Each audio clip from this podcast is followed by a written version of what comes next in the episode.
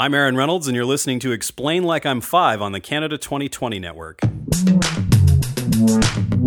2020 Network is brought to you by Interac.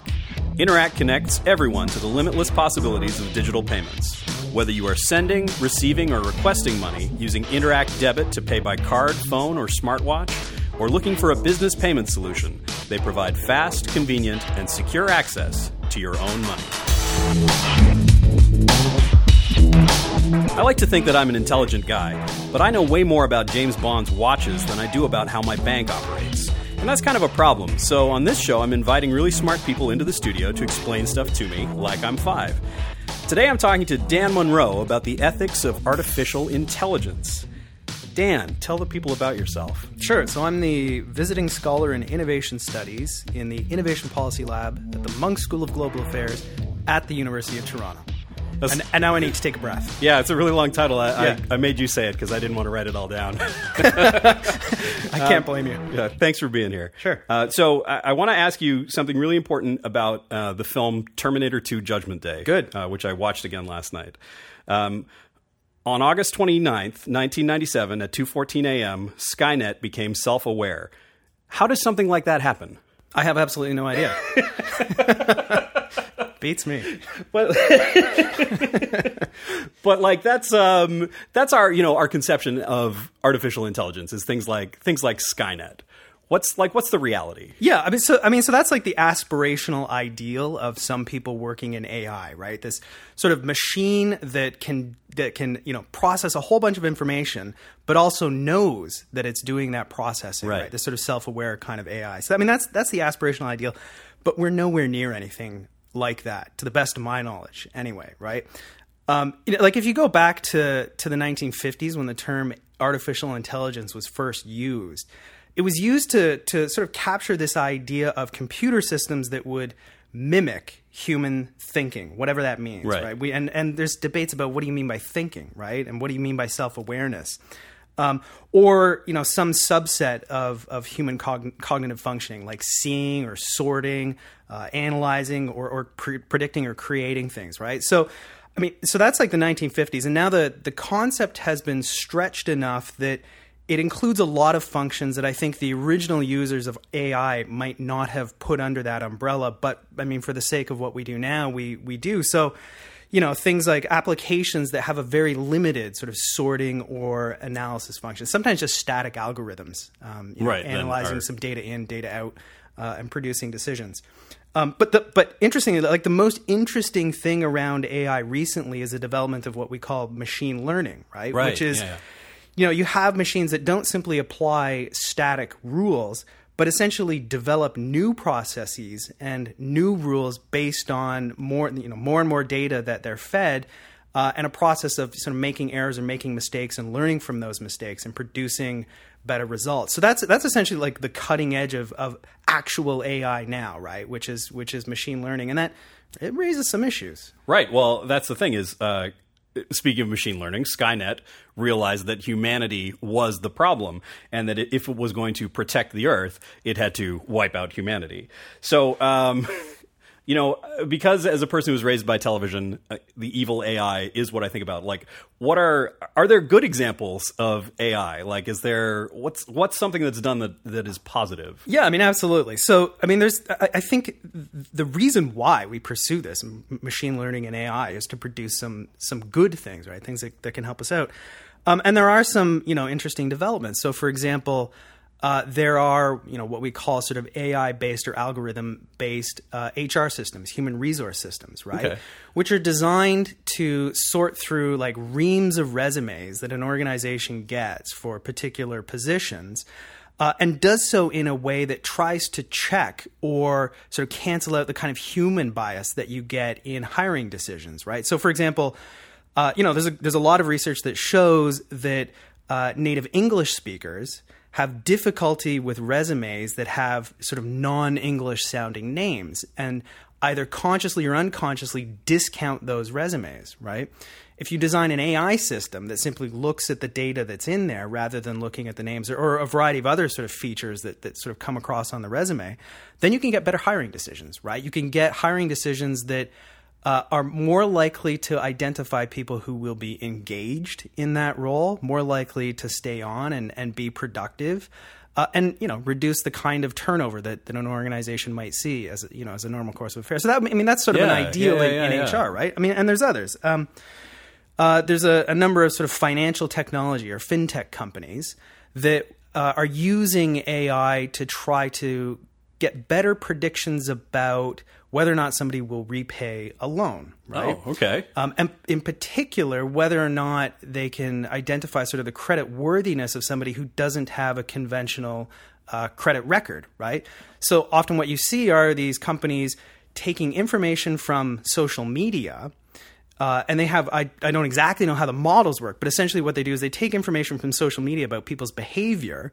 They model this stuff and produce a prediction about whether or not somebody's likely to repay the loan that they might be given based on things like, you know, whether or not they're they're out drinking at two o'clock in the morning five Right. days a week, or whether they're, you know, talking about reading books or something like that. So these are some, you know, really interesting uses of of uh, of AI. Now I'm having a, a terrified moment thinking about uh, all my tweets about that time that I bought all those cowboy hats in the middle of the night from AliExpress. You might not be a good credit risk for a fintech company. you Yeah. know what? I just it's probably true. Actually, you know, the more I think about it, the more I have to confront that about myself. um, so. Uh, I I have a question about uh, just to to tie some of this back to uh, your background in ethics. Um, before John Connor orders the T eight hundred not to kill anyone while protecting him, Schwarzenegger's character harms a lot of people. Uh, he causes traffic accidents. Uh, he beats up an entire bar full of bikers. Uh, he steals one of their motorcycles and the, the, the guy's clothes as well. And he allows innocent bystanders to be killed. Uh, he says that protecting other humans is not a parameter of his programming, just protecting John.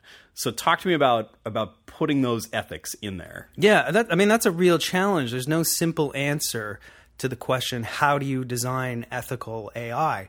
Um, so what I like to do is to think about this from the perspective of like three or three and a half challenges that we see in ethics uh, that that would apply to to AI as you try to think about how to make it more ethical.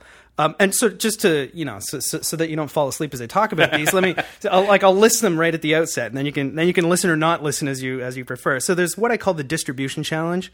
There's the diversity challenge and the accountability challenge, and then the half one is well interesting from the perspective of T2, right? Which is what I call the uncertainty challenge, right? Which is simply that uh, even if we have all our ducks in a row, we might see consequences that we didn't anticipate. Uh, anyway. Okay, okay, we, yeah, We yeah, may yeah. not have anticipated sort of self-aware Skynet, right? Right. Yeah, Skynet was supposed to protect us. Um, Right, Yeah. and and you know things things change. So so let me say a little bit about each of these. Right, so you've got the what I call the distribution challenge. Right, when we often talk about uh, AI, in fact, we often talk about any kind of technology. Uh, as if they will affect all of us equally, right? As if everybody will get some benefit or everybody will face some kind of, of harm. Um, but that's not actually how they work, right? Uh, applications of AI and, and other sort of technologies generally will produce benefits for some people and harm for other people, right? There's a distribution of the benefits and harms that's, that's not that's not equal across a population, um, and there's there's a there's a mathematician Cathy O'Neil who has this great, you know, really well titled book, so Weapons of Math Destruction, right? In which she, uh, you know, she she talks about how the distribution of the use of uh, the distribution effects of the use of AI in things like education, finance, policing, and corporate HR, how that distribution is is not uh, necessarily equal. So I'll give you an example, right? So, uh, in the U.S. and, and at least a couple uh, jurisdictions in Canada, there's now something being used by police forces called predictive policing, right? And that is the use in order to uh, allocate police resources more efficiently and effectively. Some forces have adopted these models, these AI-based models, uh, that would allow them to essentially, ideally, predict where crimes are likely to occur, or where okay. there's, there's a higher likelihood of crime versus a less likelihood of crime. Um, and depending on the model, it can rely on all sorts of different things like street lighting, uh, previous crime reports, uh, you know, traffic patterns, a whole a whole host of What's happening in the city? yeah, a whole host of sort of things, right? Um, and on, the, on on on one level, that sounds like a, a good thing, right? Because then you can target resources where they're actually needed.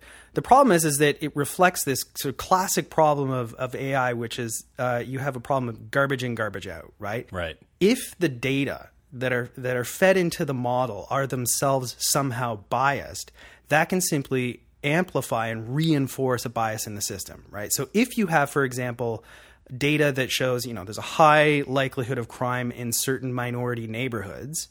Uh, you feed that into the model, and then you send more police to those same neighborhoods. Then you're going to get more, so disproportionately more attention to those neighborhoods than than otherwise. Right. But if the initial data are uh, based not so much on the real occurrence of crime, but simply on the likelihood of already biased police forces to charge some people and not others, uh, then you're simply reinforcing a problem. Does that make sense? Yeah, yeah, it you does. Sort, you Yeah, sort of yeah, get yeah. that. Yeah. Yeah. So I mean, like you take take uh, you know, so if you look at like the American Community Surveys, uh, and they look at drug use and drug self-reported drug use and drug crime across neighborhoods, you actually see almost no difference between, say, you know, minority inner city neighborhoods and white suburban neighborhoods. Okay. Uh, but if you look at crime statistics, you see more sort of drug crime in those inner city minority neighborhoods than the sort of you know whiter uh, suburban neighborhoods, simply because that's where the police are.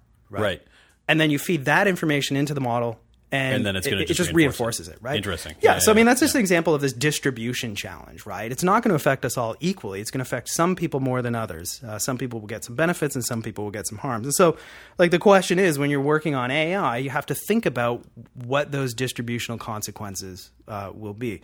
the The second challenge is is what I call the uh, the pluralism challenge or the ethical diversity challenge. And I mean, we all want AI to be developed ethically, right? Right.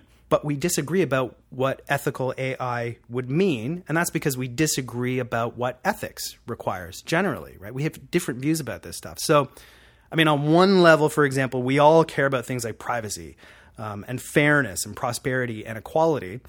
But in our behavior, we show sort of differences in opinion about how to weight those things. So you might, for example, trade your personal data for a $5 gift card from Starbucks. Right. Um, Yes. Whereas I won't. Right. Right. Um, and and those those differences of opinion are not unreasonable, right? It's not unreasonable for you to do that, Mm-hmm. um, but it is a it is a difference. So the the challenge is then that it's not uh, it's not making an ethical AI is not simply about figuring like what the ethical algorithm is, like what is ethics, and then putting that into the you know the the artificial intelligence uh, system or technology, um, because we don't agree on it, right? It's a problem. So I'll give you an illustration um, that that connects to this scene, or, you know, so so what T two does in, in Terminator two, right? So you know this, it's a gimmicky, but you know this classic so-called trolley problem, Right, In, yes. in Yeah, yeah. ethics, right? And the trolley problem is essentially that there's this trolley or streetcar uh, barreling down the track. Uh, you assume that the brakes don't work, and you're an innocent bystander standing at the side of the track by a switch. If the train continues on the track that it's on, it's going to slam into five innocent people who are, you know, standing or lying on the track. We have no idea why they're there, but they're there, right? Right. Uh, if you pull the switch, you can divert the train onto the second track, but then that would kill one person who is standing there, right? Uh, possibly a worker. Who knows why they're there, right? Uh, and in sort of intro to philosophy classes, you present this to students and you say, what should you do? Should you just let the train continue on and kill the five people, or should you pull the switch and uh, you, You get sentenced it allow, a specific person to death. a specific Yeah, yeah, person yeah. to death, right? And there's disagreement about actually how to resolve that, right? I mean, if you are uh, what we say a consequentialist about ethics, then what you want to do is just you just add up the numbers, right? It's better to save five people than to, to save one person. So you pull the switch and it hits the one person saving the five, right? It's just just a matter of Right. know, Yeah, yeah, calculating the consequences.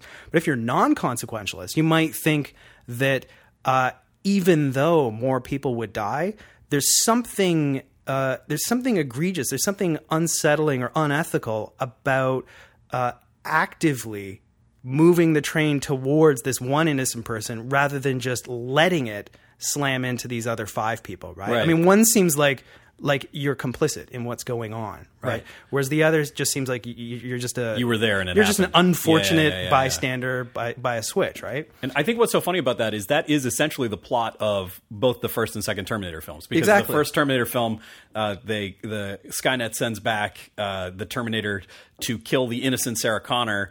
Uh, before she gives birth to the you know the person who will prolong the war because he's their resistance fighter because uh, Skynet's goal is to stop the war and in the second film at one point Sarah Connor attempts to kill an innocent programmer who would be the person who creates Skynet and so I find it like I think one of the fascinating things about the second film for me is that she's making the same choice that Skynet made. Mm-hmm. You know, she's weighing the two options and saying this one is the one that uh, causes the least harm. Right. Um, and and of course she can't ultimately do it because she's killing an innocent person. But like, but yeah, that's the right That's so how do you i mean how, yeah. given given that ethics is, is sort of characterized by these uh, you know these difficult dilemmas or these difficult challenges how do you pick which way uh, an ai system should go right um, so again you know when you're when you're trying to program an ai you've got to recognize that there's there are differences of opinion about what ethics actually is or what it what it requires um, that isn't going to go away, right? And the danger there, of course, is that if you do pick one rule rather than just sort of letting it play out, um, you know, as human beings do, uh, then you'll you'll sort of reinforce one set of consequences rather than another, um, without any without necessarily any good reason for each of the the instances of uh, of, of damage, so to speak. right? Yeah. Um, and then so that's the, so you've got the distribution challenge, the diversity challenge, and then there's the accountability challenge. And I think this probably applies more to the use of AI in public policy than than other areas. But I mean, I think it applies broadly as well. Um, and that's this. So normally, when we think about decisions or policies that will have ethical consequences, we think we should be prepared to offer an account or a justification for the result that the decision produces, right? Um, so why was this legislation adopted and not that legislation, right? Why did an organization hire you instead of me? We expect that the decision maker or the decision making process should be able to provide a set of reasons or an account for how it got to uh, that particular decision, right? And particularly when it seems to be, uh, or it, there's there's a risk that it might be a biased decision, right? Um, so this gets complicated with AI. I mean, we want we want uh, artificially intelligent based systems to provide these kinds of accounts, but it gets really complicated with AI, particularly with machine learning, uh, because with machine learning, what you get are machines that process intake and process data way faster than human beings are capable of, of following, uh, and sometimes develop you know internal rules for making decisions or producing outcomes that again we can't follow. Uh, and then if you ask the system to say, well, how did you reach this decision? You can kind of get a readout of it, but it, it's not something that a human being can understand. Right, Right. right. And so the, the you know the, one of the challenges around AI is exactly this. Uh, To what extent should we require any new AI based system to be able to provide that kind of account versus simply letting you know these systems produce what they do and, and essentially trusting the, the decisions that they that they have. Right, and I think that's scary for us because you know, uh, again, uh, all of our all of our historical like uh, entertainment versions of the evil AI, you know, uh, uh, they all start with here is uh, here is a great goal, and then somehow the AI gets to you know the horrible solution that still attains the goal. Well, exactly, right. And, and I mean, this is one of the worries with, well, I mean, one of the worries with things like Skynet or, or, your- or autonomous weapons, right? I mean, what if, what, again, um, it's highly speculative, right? But if you program something with a set of parameters, a set of rules, um, you know, with the idea that, you know, this autonomous weapon is going to attack the enemy, whoever that might be, or, you know, the, the, the, the set of actors who pose the greatest risk to humanity. Right. You know, what happens when new data basically convinces that system that the what you think is the enemy is not the enemy, but in fact you're the enemy for having created this thing in the first place. I mean, it's a pretty far fetched thing, but it, the, like the basic structure of reasoning is there, particularly with machine learning, right? Mm-hmm. The the set of rules that you put in might produce outcomes that uh, are are not the ones that you would expect, you hoping for, or, or yeah. yeah, or that Yeah. you would hope for, right? Um, and and critically, you know, the accountability problem is that the, the the machine itself can't provide you an account of how it got to that, right? Right. And that's that's where things get that's where things get pretty tricky, right? Yeah, fascinating. Yeah. So, um, I, and sort of to wrap all of this up, uh, when we talk about this and when we talk about uh, the biases going in, all I keep thinking about is that exactly the same type of Terminator that tried to murder Sarah Connor. Uh, the same model of Terminator was reprogrammed and sent back to protect John Connor. You know, so uh, it's the same machine, it's the same uh, artificial intelligence, but it's given two different goals and does two different things. And so, you know, uh, it's just reflecting what we're giving to it in the first place. Yeah, and this is, I mean, this is one of the interesting things about the the debate around uh, the ethics of artificial intelligence, and that is that a lot of people are worried about artificial intelligence producing sort of biased decisions or decisions for which they can't provide uh, an account. Um, and they, they worry about that. So, so instead, we'd better keep a human in the loop. We'd better trust human judgment, right. you know, in, instead of the machines because they can't be trusted. I mean, if we've learned anything about human psychology over the last two or three decades, um, you know, psychologists working in academia, but also through sort of popular psychology, you know, this this expansion of, of you know the insights into sort of popular nonfiction, it's that human beings are biased gong shows, right? Like, like th- we like to think that we have these basically linear, well structured, systematic approaches to making decisions, but that's a complete fiction, right? Right. You know, we are you know our way of making decisions is just rife with with bias and cognitive failures. Uh, so so two things really. One is that you know, out of that two things, one is that so you have these flawed beings, namely human beings, designing AI systems, right? right? So we should not. Uh, you know, we shouldn't be surprised when the systems themselves turn out to produce, you know, outcomes that are biased or, or what we might regard as, as flawed, right? Um, but two, we, we do this we do this weird thing where we think that we're necessarily better because we are the makers or we are the humans or we, we have an internal sense that you know we reason properly whereas you know AI systems uh, might not and and I think that sort of leaves you in this weird situation where it's not clear what's the better direction right? To to have AI systems that might be flawed in some ways or relying on humans or some combination who we know are flawed. Who we know are flawed or some you know some combination of the uh, of the two. I mean so all of this is to say that you know if you want to design an ethical ai technology it's not clear how you do that right? There's no like set of boxes that you tick off on a checklist. Right. Rather it, it's actually a reflection of just how hard ethics itself is right? Which is that we disagree about these things. The answers aren't always clear. And what we have, rather than answers, is a process, right? A set of questions that we want to ask uh, and you know issues and values that we want to revisit to figure out are we muddling through in a better rather than worse way? And that's i mean for what it's worth that's philosophy. I mean that's that's that's just the nature of ethics. Fantastic thank you thank you so much for joining me today thanks aaron i have i have one last question for you yeah uh, what is the best terminator film Oh, beats me. I, I, uh, I what's the, the, the one where he gets T two right is the one where he gets dropped into the molten. Yes, spoilers for the end of T two. Yeah, that's, that's 20, yeah, 25 yeah, year old spoilers. Yeah, yeah. Well, whatever. if you haven't seen it now, that's your problem. yeah, exactly. It's on Netflix. People, come yeah, on. Yeah. yeah. T two is good. Yeah. Thank you so much. Thanks, Aaron. The 2020 Network is brought to you by Interac. Interac connects everyone to the limitless possibilities of digital payments. Whether you are sending, receiving, or requesting money using Interac Debit to pay by card, phone, or smartwatch, or looking for a business payment solution, they provide fast, convenient, and secure access to your own money.